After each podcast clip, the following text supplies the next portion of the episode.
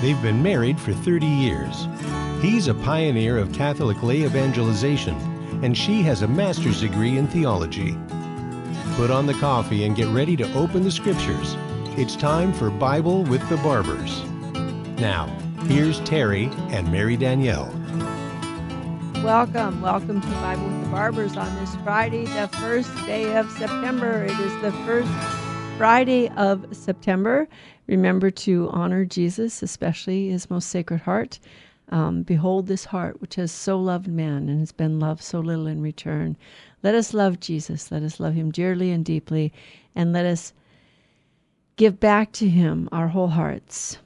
Uh, we'll begin with prayer. It's noon, so we'll pray the Angelus in the name of the Father, and of the Son, and of the Holy Spirit. Amen. The angel of the Lord declared unto Mary, and she conceived by the Holy Spirit. Hail Mary, full of grace, the Lord is with thee. Blessed art thou among women, and blessed is the fruit of thy womb, Jesus. Holy Mary, Mother of God, pray for us sinners, now and at the hour of our death. Amen. Behold the handmaid of the Lord. Be it done to me according to thy word. Hail Mary, full of grace, the Lord is with thee. Blessed art thou among women, and blessed is the fruit of thy womb, Jesus. Holy Mary, Mother of God, pray for us sinners, now and at the hour of our death. Amen. And the Word was made flesh and dwelt among us. Hail Mary, full of grace, the Lord is with thee. Blessed art thou among women, and blessed is the fruit of thy womb, Jesus. Holy Mary, Mother of God, pray for us sinners, now and at the hour of our death. Amen. Pray for us, O most holy Mother of God, that we may be made worthy of the promises of Christ. Let us pray, pour forth, we beseech you, O Lord, thy grace into our hearts, that we to whom the incarnation of Christ thy Son was made known by the message of an angel, may by his passion and cross be brought to the glory of his resurrection, through the same Christ our Lord. Amen. And we ask the holy angels to join us here. Sanctus, Sanctus, Sanctus Dominus, Deus Sabaoth, pleni sunt celi et terra, gloria tua, Hosanna in excelsis.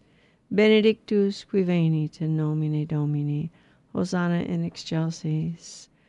Come, O Holy Spirit, fill the hearts of the faithful, and enkindle in them the fire of thy love.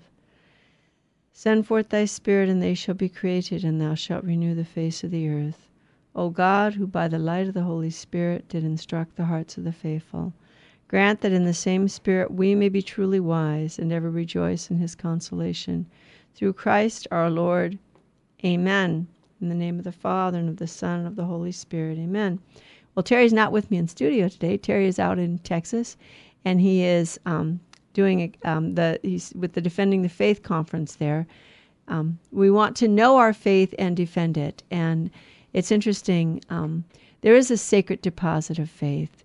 Jesus Christ came to reveal the truths that God want, need that we need to know for our salvation. We need to know them. We need to know what God revealed, and so God makes His revelation known to us. We need to know God for our salvation, because God is the source of our salvation. He's the source of our being. He made everything that is, and so without God revealing Himself to us, how could we know Him or love Him or serve Him? You know, it's it's interesting that God exists is not an article of faith. You don't need faith to know that there is a God. Even the pagans know there's a God. I mean, they have this sense they have to worship something because because they didn't make themselves. They didn't make the world and they look around them you know from from the order in the universe from the fact, fact that there is a creation that there is beauty that there is goodness there is truth. That there has to be someone who created all this. There has to be an intelligent design behind it. God. So because god wanted us to know him but to know him rightly you see because without god revealing himself to us we couldn't know him rightly. We can know that he exists but to come to know who he is in and of himself, now that that God is a trinity of persons, that's an article of faith, okay? That the Son of God became man, that's an article of faith. that Jesus Christ died on the cross and rose from the dead, that's an article of faith. Okay? Now there's plenty of historical evidence for the fact that Jesus Christ existed and rose from died and rose from the dead. That's that there's plenty of historical evidence for it too. But but we believe those things we believe because God has revealed them. And so we need faith to be able to please God. But you can have faith and not please God. Remember, Jesus said that. He said the devil has faith and he trembles. The devil never saw God face to face. All right? Never saw him face to face. He had mystical knowledge of God. But in order to get into heaven, he had to pass that test. Would he be obedient? Would he surrender his will to God? Would he surrender his preconceived notion of how things ought to be? And and buy into God's plan. And Satan said, I will not serve. Lucifer said, I will not serve. So the bearer of light became the deepest, darkest entity in the universe. So um, he's not light anymore, he's darkness. He can appear as an angel of light, but he's not light. And he's a liar. He's a liar, a murderer and a liar from the beginning. You know, he tricked Adam and Eve. And what did he trick them into? But if you if you eat of the fruit, you won't die. No, you're going to become like God. You're going to know good and evil. You're going to become like God. Yeah, don't you want to be like God? Isn't God keeping something from you? Isn't he oppressing you by not giving you the whole truth, by not telling you everything? Yeah. And they let their trust, Adam and Eve let their trust in God die in their heart. And they fell into the trap of thinking that they could be like God without God's help. We can't be like God without God's help. And He gives us plenty of help. And that's why He gives us the scripture. Okay? So, what we want to do today is we want to do a little prayer with the scripture. And then afterwards, we might look at a little uh, biblical evidence for different um, Catholic teachings. I have a page here in front of me that has it's called the cheat sheet. St. Joseph Communications put it out years ago. Biblical evidence for Catholics, and um, but we're going to pick some some topics up off this page what, what we have time for, and we'll do a couple of them so that we um, know why it is from Scripture that we believe certain things. But I want to make some comments on that also later in regards to the relationship between Scripture and the Church. And that sacred deposit of faith, as I was saying, the sacred deposit of faith is, first of all, the Son of God made man. The Word of God is first and foremost. Read the Second Vatican Council document, uh, Dei Verbum. Uh, and um, the Word of God. It's first and foremost a person. The second person of the Blessed Trinity became man, and he reveals himself to us. But then there, there's also the sacred scripture that he revealed that God inspired authors to write. It's inspired. The Holy Spirit is the primary author of sacred scripture, and he used men as real authors to convey his the truths that he wanted known for man to know because he wants to save us and everything God reveals is for by the way is for the sake of our salvation. You know, that statement in Vatican II, um, for the sake of their salvation, is not a limiting statement. Everything God revealed is for the sake of our salvation. And, and then there's sacred tradition. Hold fast to what I've handed on to you, whether by word of mouth or in writing, Paul writes. So there are things that were handed on by word of mouth, sacred tradition. So, you know, the life of Christ, the sacred scripture, sacred tradition, these make up that sacred deposit of faith. And part of that deposit of faith is the church, because Jesus Christ founded a church and he gave the church authority. And the church is to safeguard and pass on the sacred deposit of faith. She's not supposed to change it. She's not supposed to t- change the doctrines that Jesus revealed. As a matter of fact, she has no power to do so. And when she does, she no longer belongs. She, if she were to do so, then she would be apostatizing. And there are individuals within the church who try to do that oh yeah i know scripture says that but we realize that scripture was wrong you know there are people who claim that in, in these days by the way it's like really oh gee what happened you know scripture's wrong oh dear um, and it's not just someone's interpretation of it. It's no, the scripture is wrong. I know the scripture clearly says that, but that's wrong. Oh, well, wait a minute. You got a problem, honey. It's the same problem the devil had. I will not serve. So let's pray a little bit because we want to know how to pray. And I, I want to begin with the book of Psalms. And why the book of Psalms? Well, I remember once a priest was giving a conference to us, some young women in the MI, and he asked if they found the prayer book that Jesus and Mary used, would you want a copy of it? we were all like, yeah, yeah. And he said, we have it. And we're like, what? Yeah, we have it. They prayed the Psalms every day. the 150 Psalms in the scriptures. The Jews, this was their daily prayer book. So, how do we begin? Well, Psalm 1 Blessed is the man who walks not in the counsel of the wicked, nor stands in the way of sinners, nor sits in the seat of scoffers, but delights in the law of the Lord. And on the, his law he meditates day and night.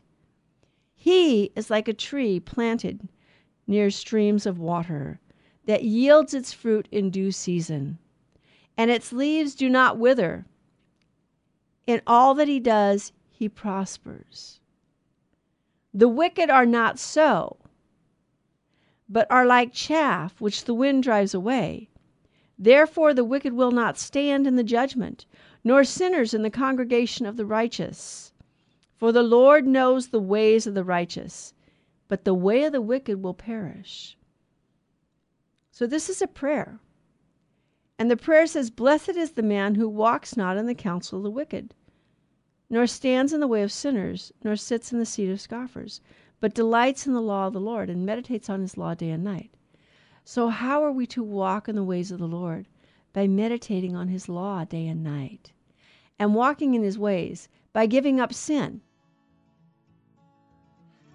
Is that the end of the first session already here? Wow. There's that music. We're coming up against a break.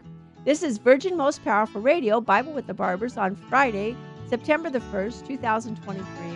Tell all your friends and family to join us. Thank you to all our supporters. We'll be back. Have everyone join us now for this Bible study on how to pray.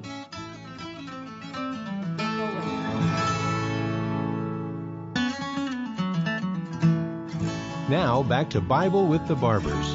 If you have a question or comment, Call 888 526 2151. Here's Terry and Mary Danielle. Again, Terry's not with me in studio today, but please pray for the conference that's taking place there in Texas on uh, defending the faith.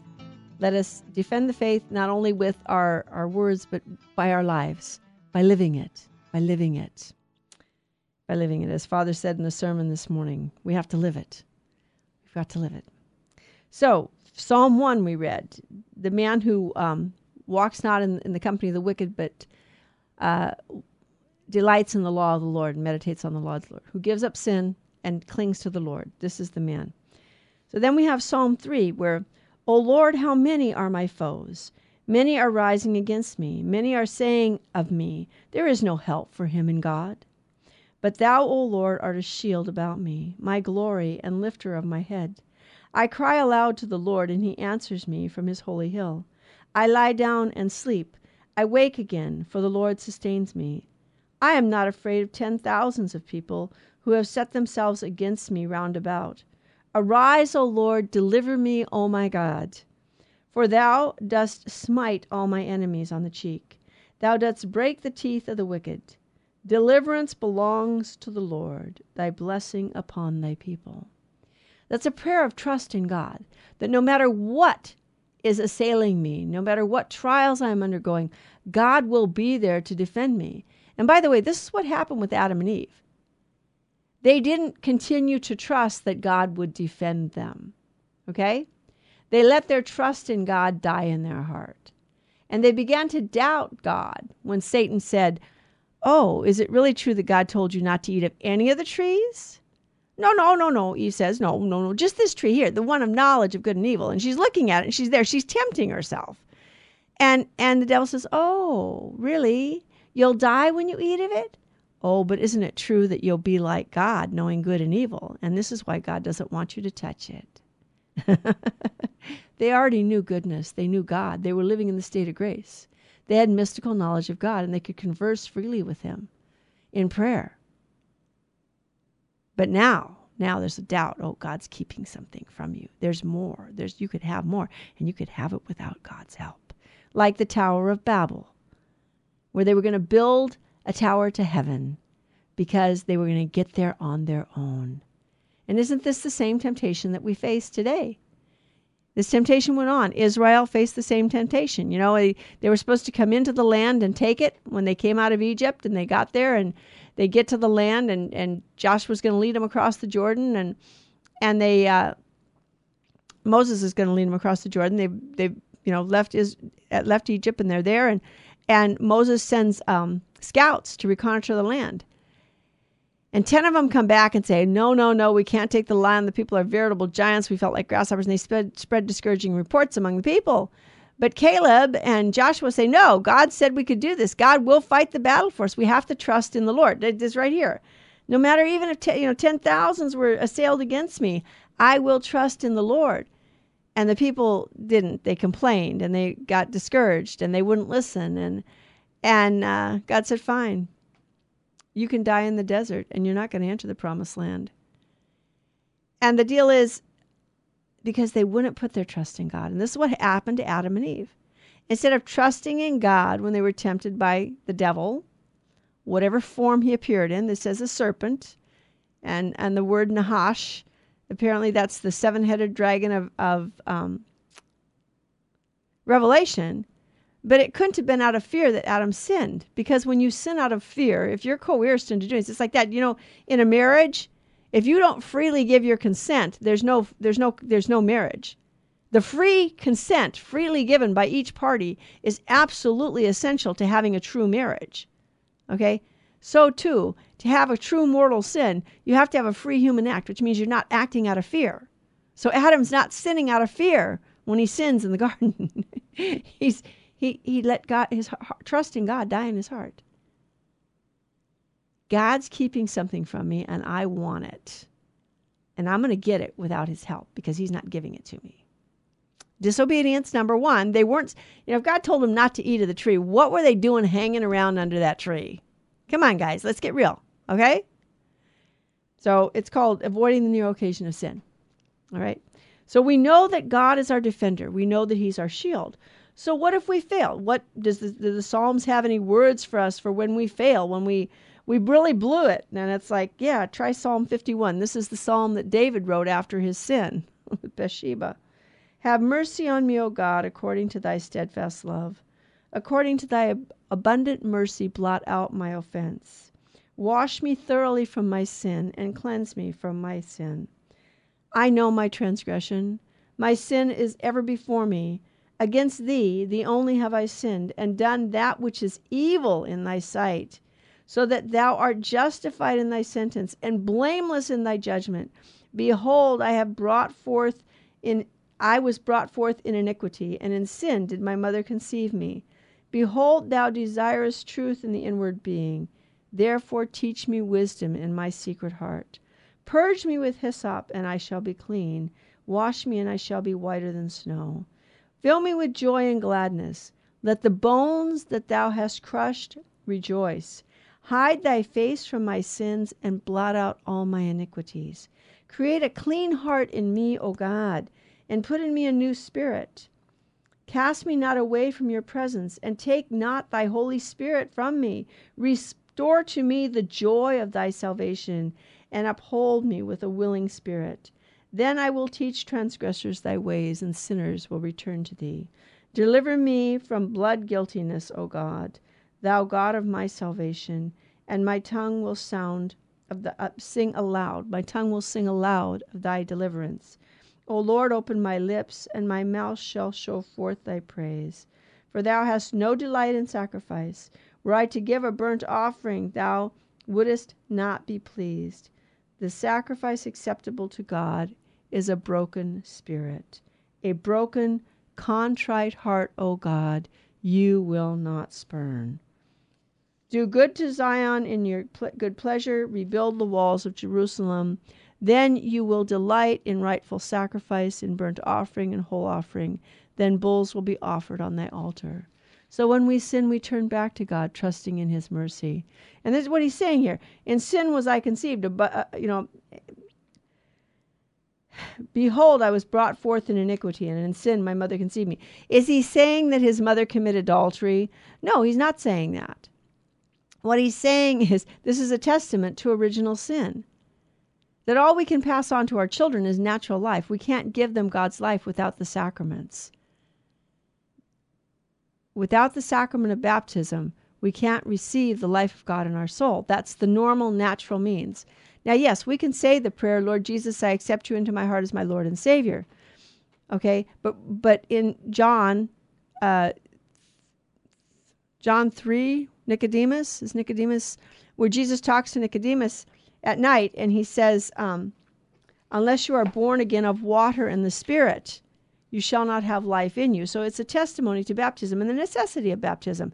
Now, God can work outside the sacramental system if He so chooses to do so, and He can give graces. And the, the, the basic thing is to ask do we ask God for the grace? Do we want to be saved? Or do we want to just go along Nicodemus's chapter 3 of John? Yeah.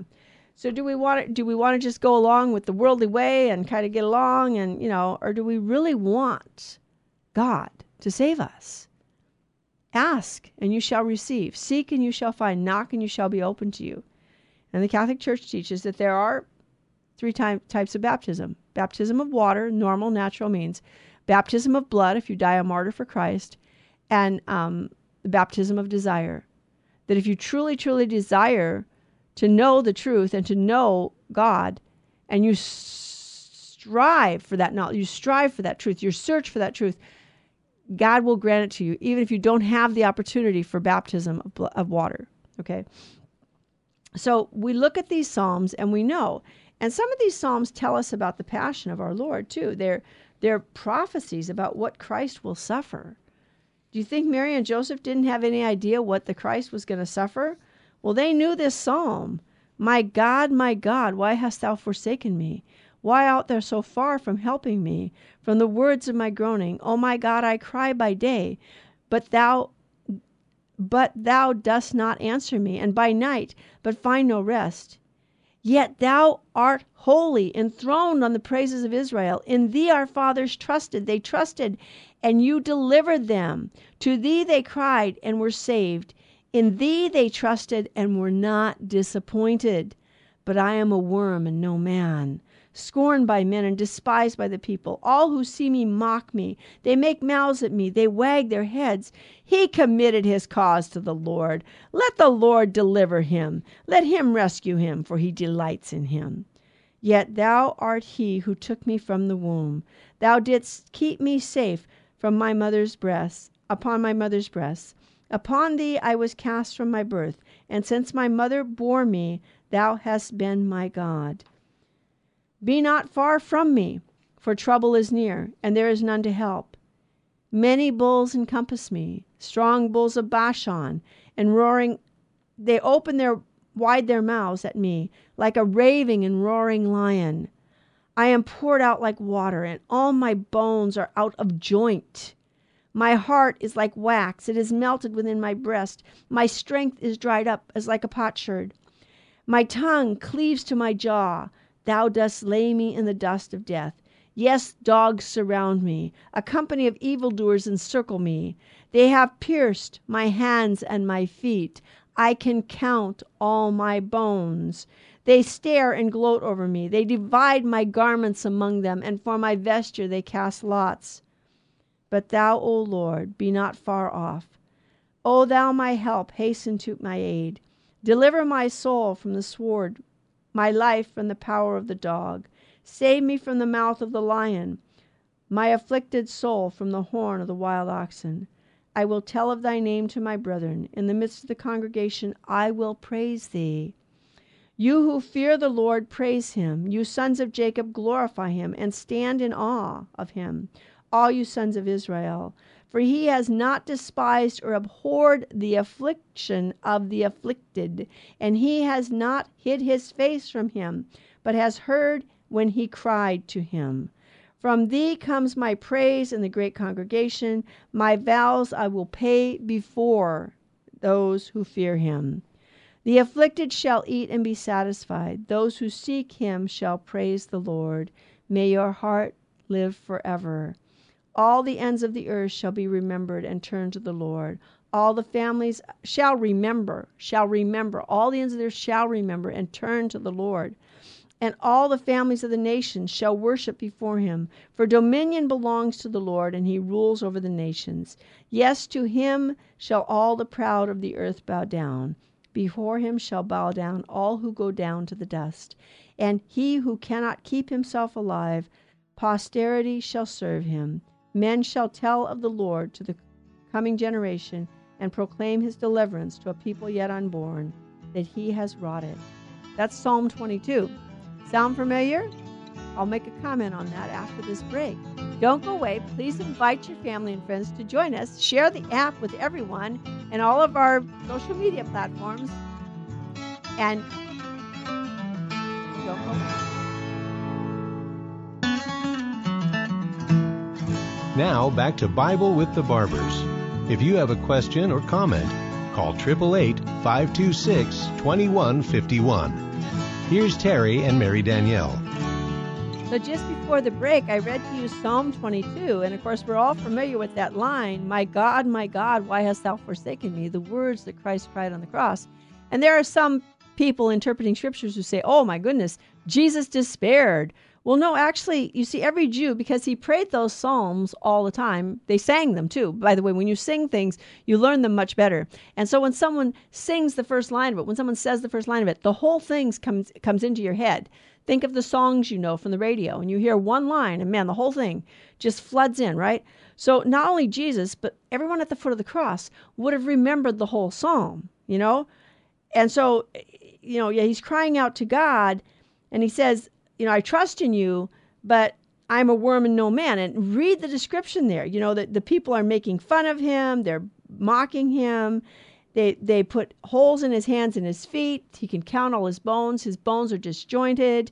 They um, divide his garments among them. On their vest, on his vesture, they cast lots.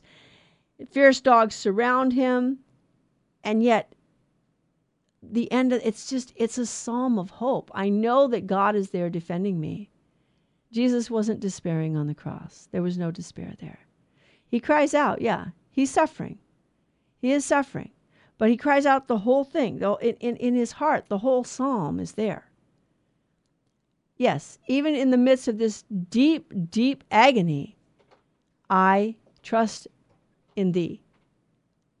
He is the God man, and he didn't despair that his humanity did not despair. His human will didn't despair of the promises that God had made. Okay? Another beautiful, beautiful psalm to pray Psalm 91 He who dwells in the shelter of the Most High, who abides in the shadow of the Almighty, will say to the Lord, My refuge and my fortress, my God in whom I trust. For he will deliver you from the snare of the fowler, and from the deadly pestilence he will cover and from the deadly pestilence. He will cover you with his pinions, and under his wings you shall find refuge. His faithfulness is a buckler and shield. You will not fear the terror of the night, or the arrow that flies by day, nor the pestilence that stalks in the darkness, nor the destruction that wastes at noonday. A thousand may fall at your side, ten thousand at your right, but it will not come near you. You will only look with your eyes and see the recompense of the wicked because you have made the Lord your refuge, the Most High your habitation. No evil shall befall you, no scourge come near your tent. For he will give his angels charge over you to guard you in all your ways. On their hands they will bear you up, lest you dash your foot against a stone. You will tread on the lion and the adder. The young lion and the serpent you will trample underfoot. Because he cleaves to me in love, I will deliver him. I will protect him because he knows my name. When he calls to me, I will answer him. I will be with him in trouble. I will rescue him and honor him. With long life, I will satisfy him and show him my salvation. Trust in the Lord. Pray that psalm. Ask the Lord for that trust to deliver us from the enemy. And remember, our first enemy is, is the devil, he's, he's the enemy of all mankind. And then the greatest enemy that we have is really within ourselves because we have concupiscence. We have to fight against our own tendency to turn away from God and not trust Him. So we want to read these Psalms the way Jesus, Mary, and Joseph read them and have that trust, that childlike confidence, trust that the God who made us and He he desires our salvation more than we could even desire it. He wants to save us. He wants to save us so much that the Son of God became man and, and lived on this earth and suffered and died to deliver us from sin and death. He didn't come so that, you know, we could have a nice, cushy house here in Beverly Hills or um, wherever. I don't know, what wherever people long to live or want to live, you know, up on the hill where there's you know, up above it all, I can look down on everybody and I'm so much better than them all. And, you know, wherever, you know, no. He wants us to, he's building a house for us in heaven and he wants us to be there with him. But do we pray? Do we ask him for that? And of course, the prayer of all prayers, the model prayer, Jesus was asked by his disciples to teach them how to pray. And he said, When you pray, you say, Father in heaven, hallowed be thy name. Thy kingdom come, thy will be done, on earth as it is in heaven. Give us this day our daily bread, and forgive us our trespasses, as we forgive those who trespass against us. And lead us not into temptation, but deliver us from evil. And then he goes on, if you forgive men their trespasses, your heavenly Father will also forgive you. But if you do not forgive men their trespasses, neither will your heavenly Father forgive you. Now, how does he what is this model? First we glorify God's holy name. Father in heaven, hallowed be thy name. Thy kingdom come. We ask that his kingdom would come. Thy will be done. Okay? So we we want the kingdom of God to come on earth. We want God's name to be glorified in us and in the world. We want his kingdom to be established. We want everyone to be obedient to the will of God, not man's will, not the will of sin and death, not the will of the devil, who is a, a murderer and a liar from the beginning, but the will of God. And then we ask him to give us this day our daily bread. By the way, our super substantial bread. It doesn't just mean the food that we need to sustain our bodies. It means first and foremost the Holy Eucharist every day to feed us on the body, blood, soul, and divinity of his Son, Jesus Christ, who became man, and gives himself to us in the Eucharist as food for our souls and for our bodies. You know, there are saints who, by the grace of God, lived on the Eucharist, and that's a great grace. And it's not something we strive, you know, that's not something that is normal or natural. That's a particular grace that God gave to particular souls. Okay, for the rest of us, we're, we're, we we live our natural lives, but everything is directed toward the will of God, and that's what the Our Father is teaching us. And so, and of course, the greatest prayer, the greatest prayer is the Lord's own prayer. Jesus Christ prayed. You know, at the Last Supper, John in the in the Gospel of John, you have this high priestly prayer of our Lord, chapters 16 and 17 of the Gospel of John, and um, just all of the, the things that he says there at the Last Supper that aren't recorded anywhere else, not because they didn't happen, but because John, writing his gospel after the other three were written, and as, as the early church, they only saw it, they saw it as a single gospel, and it was a single gospel that had a fourfold aspect. So John already knew Matthew, Mark, and Luke's gospel, so he didn't want to repeat anything unnecessarily. So there's a couple of things in John's gospel that we're told in that are, there are in all four gospels. There are some things. But most of John's gospel is different because he's telling you things that nobody else told you. Okay? So he he has this beautiful and of course the prayer is that Jesus himself is the new Passover. He is the new paschal lamb who was sacrificed. Remember in Egypt when they had to sacrifice the lamb and put the blood of the lamb on their doorposts and the lintels? Why would the blood of a lamb deliver them? Because it was a prefigurement of Christ. Because we would be delivered from the slavery of sin. Egypt represented the slavery of sin. Remember, the people had fallen into idolatry in Egypt when they get out into the desert and Moses goes up on Mount Sinai to get the Ten Commandments from God and he's up there for 40 days, the people are like, okay, Aaron, make us a God because we don't know what happened to this Moses of yours, so we want a God to worship. So Aaron makes him a golden calf because they'd already started to worship the gods of Egypt. And so we fall into this, this rut of following the world instead of being Christian instead of being Christ to the world and showing the world the other way, The other way is fidelity to God, fidelity to his law, living that law. And we can only do that by praying. Hans Jägerstätter, the young man who died as a martyr because he wouldn't carry a gun in Hitler's army, he offered to be a medic. I'll, I'll sew up your wounded and take care of the sick, but I won't carry a gun. So they, they mar- he was martyred. He was from Austria. But when he was in prison, he he wrote that he would he would prefer to have his hands fettered to having his will fettered. He gave his will to God, and is the the priest that was there ministering to him. He said he just he radiated this joy, and the fellow prisoners there were Americans in the prison with him who came to know him, and they said the reason he was able to radiate is he read the scriptures every day. He read and prayed the scriptures every single day. Are we reading and praying the scriptures? By the way, this is what the rosary is. This is what the holy sacrifice of the Mass is. Of course, the Mass is Christ's own prayer, it's the perfect prayer. The Rosary is a prayer where we take the words of Scripture and meditate on Scripture as we pray the mysteries. But the Mass is Christ's prayer. There's only one high priest, there's only one sacrifice. Jesus Christ is the high priest, and he offers that sacrifice, and it hasn't ceased.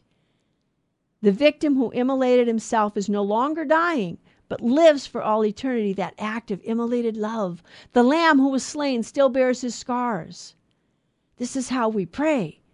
And this is how we pray with Scripture. When you go to Mass, if you have to, read the Bible, read the Last Supper, read the Last Supper accounts before you go to Mass, read John 6 before you go to Mass to prepare yourself to really enter into this sacrifice of Christ. Now, we're coming up towards the end of the program. We're going to end this this section of the program, and then we're going to have one more little section before we end the program. And so, I want to do um, one little part on biblical evidence for Catholic teachings, certain teachings. We can't do it all today. This is a big sheet; and has a lot here, but I want to make a comment here. And this is something we need to remember. Remember, the Bible did not give us the church. Jesus Christ himself founded his church. And he founded his church on Peter. And he promised that the gates of hell would not prevail. And he gave his authority to them. He gave to Peter his authority to bind and loose. I give to you the keys of the kingdom of heaven. Whatever you declare bound on earth shall be bound in heaven. Whatever you declare loosed on earth shall be loosed in heaven. So he gives this authority to his to to and specifically to Peter. Um, and you know you can look in matthew 10 1 through 4 mark 3 16 through 9 luke 6 14 through 17 acts 1 3 peter is always mentioned first by the way in every in every list of the apostles okay? And then we have um, peter speaks for the apostles in matthew 18 21 and matthew 8 29 and i hear the music and we're coming up against the break here.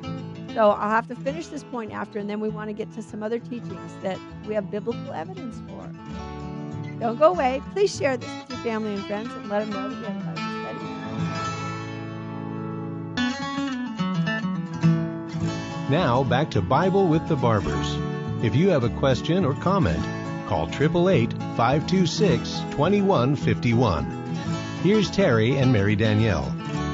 Thank you. Thank you for joining us on Bible with the Barbers on this Friday, September the 1st, 2023, first Friday of September. Remember to honor Jesus, most especially his most sacred heart. Um, spend some time with Jesus in the Blessed Sacrament. Try to go to Mass today. Um, and again, thank you to all of our listeners. Thank you to all of those of you who um, share this with others, and those of you who donate to support us, those of you who volunteer to help us and support us, our own staff and radio hosts. And I want to thank the um, radio stations that pick us up, Stations of the Cross, and other smaller radio stations that pick us up. I also want to thank um, the social media platforms. We're on several social media platforms. So I know we're on Twitter and Facebook and Rumble. And um, I know there's others, I don't even know the names of all the, the, the social media platforms. So pardon my ignorance. Um, I don't have time to go on them all. And then um, thank you to to those who have offered their prayers and sufferings for us. It really this is the you know an apostolate is the work of Christ, and it's a work for on behalf of the church. So we can't do this work without prayer. In the Legion of Mary, they taught us that every one active member should have at least, at least 10 auxiliaries behind them praying.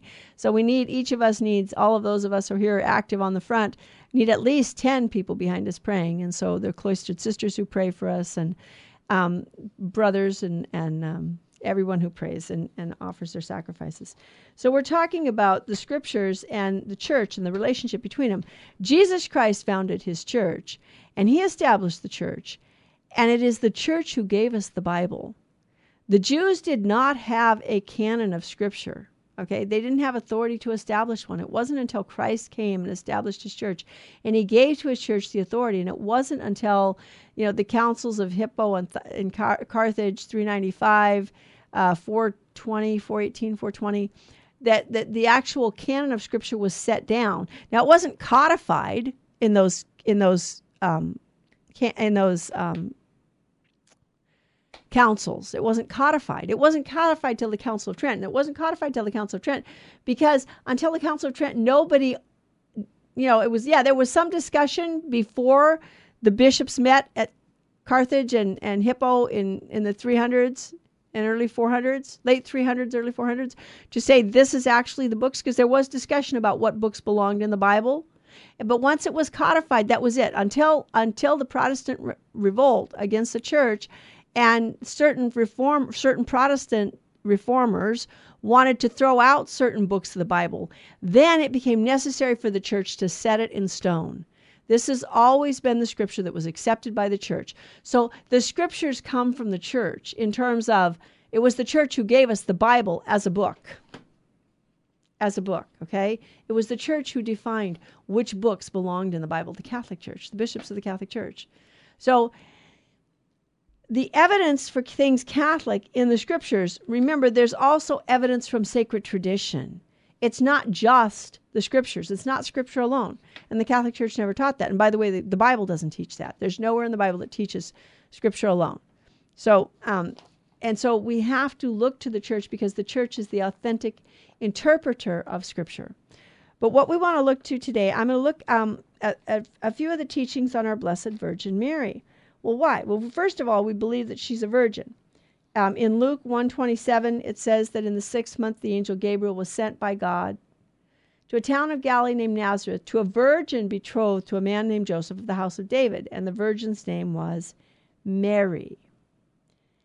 Um, and then in Matthew 123 it says behold a virgin shall conceive and bear a son. Now that's a quote from the prophet Isaiah. Remember the prophet Isaiah? Ahaz asked for a sign, and and Isaiah says, "Is it not enough for you to weary man? Must you also weary my God?" Well, then this is the sign: the virgin shall be with child and shall bring forth a son. And so Mary is she's a virgin. That's established. All right. Now, um, in Matthew 125, it talks about Joseph, and it, it talks about um, he did not know her until she bore a son. And so some people say, oh, well, see, then after she bore a son, then he knew her. Well, no, in the scriptures, when they say, um, remember, Joseph had the dream, and the angel, Joseph was afraid to take Mary as his wife. And so the angel comes and says, Fear not to take Mary, your wife. Okay? And so then he, he does. But this until she bore a son doesn't mean that he had relations with her afterwards. It's just establishing that when she, that Jesus was virginally conceived and virginally born. Okay. And then um, Mary, when Luke tells her that he brings his announcement, she says, How can this be since I know not man?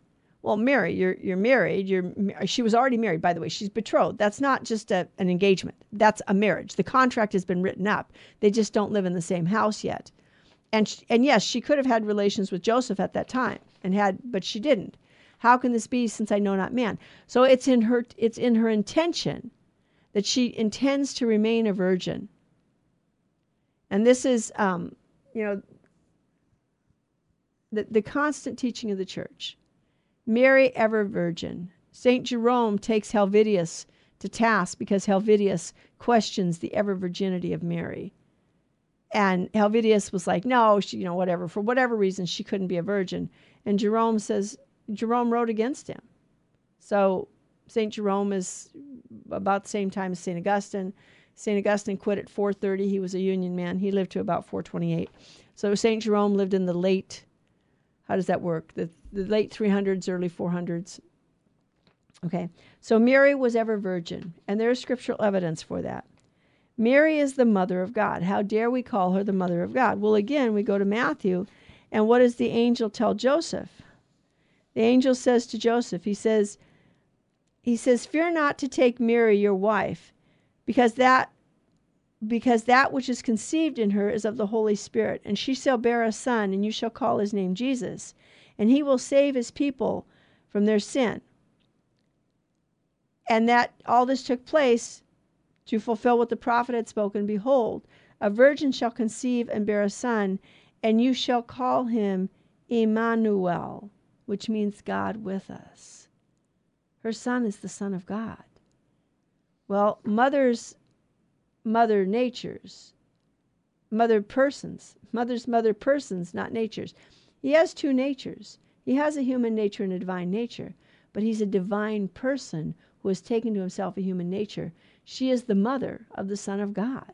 She is the mother of God. And then we have um, Luke 143, where when she goes to visit Elizabeth, when she makes in haste into the hill country to visit Elizabeth, and Elizabeth says to her, Who am I that the mother of my Lord should come to me? The mother of my Lord, the mother of my God should come to me. And then in Galatians 4, it says that in the fullness of time, God sent forth his son, born of a woman. So, yes, she bears the Son of God. And again, mothers mother persons. They don't mother na- they don't just mother natures, they mother persons. So she's also she, yes, she's the mother of the human nature of Jesus. By the way, he she he only gets DNA from her. All his DNA matches up with Mary's. Um, he didn't have a human father. So, but Mary is, she is the mother of God. And that's not something Catholics made up. That's something the church believed from the beginning. It's something that they believe, the church believed because it's what God told them. It's what Jesus revealed. You know?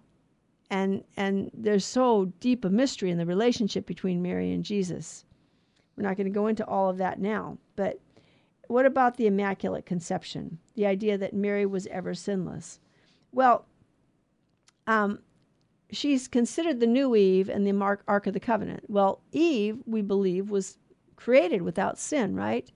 So if Mary's the new Eve, wouldn't God have created her without sin? The Ark of the Covenant was without spot. It was stain. It was there was no stain. There was it was beautiful and pure and perfect. And she's the Ark of the New Covenant. She's the Ark of the the Son of God dwells in her womb.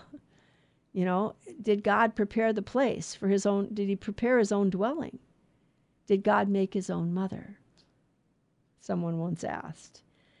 Um, but in Luke 128, when the angel says to her, Hail, full of grace, the Lord is with thee, the word used there, the, the Greek word, kecharitomene, means she who has the fullness of grace in this moment but has already had the fullness of grace up until this moment and will continue in the fullness of grace. Okay, so the angel's greeting to Mary is a testament to the fact that she's already has the fullness of grace. She's already graced by God. She's not, oh, highly favored one. Yes, that, that could be a translation. But in the reality of Scripture, you, you need to look for the deepest meaning. Who is the angel talking to? He's talking to the Mother of God. And God has already graced her, He's already prepared her to bear His Son, to bear Himself, the Son of God, right? And then in the Magnificat, and, and, and of course in Luke 130, the angel says to her, You have found favor with God. Well, God favors those who keep His word. And Mary kept the word of God. She kept it so perfectly that the word of God became flesh in her womb. Do we stop and think about what this means? That God chose her. We didn't choose her. The church didn't choose her. God chose her. God did. God did this.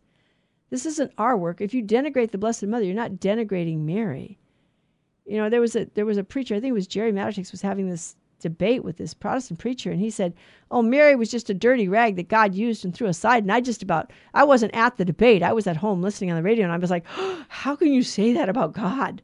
What are you saying? That we're just dirty rags that God does has no concern for us at all? We're just dirty old rags that he uses and throws aside? Excuse me, that was a statement about who God was. That wasn't denigrating Mary. That was, you know, whoa. So, and then the, the last one, because I the clock is running down here. Mary in her Magnificat says, My soul magnifies the Lord and my spirit exalts in God my Savior. My soul magnifies the Lord. Look up the Magnificat in Luke 146 following. So we are coming to the end of our program today. I hope you enjoyed it. I enjoyed it. I love praying with scripture and I, it's such a powerful way to pray. And when you pray your rosary, I hope you do get your scriptures out and read those meditations, read those mysteries so that you know what it is that you're supposed to be meditating on. Thank you for joining us on Virgin Most Powerful Radio and on Bible with the Barbers. Thank you for supporting us. Thank you for listening. Please, please share the app, share the knowledge of this uh, wonderful programming with everyone you know. We have lots of great programming. You can go back and listen to podcasts. Invite your friends and families to come. If you're feeling down, just pop on one of our programs and, and do share that we do have a Bible study. We Catholics love the Bible. This is our heirloom. This is our family heirloom. We love it. This is God's holy word and we love it and we reverence it. Be back next week, please God.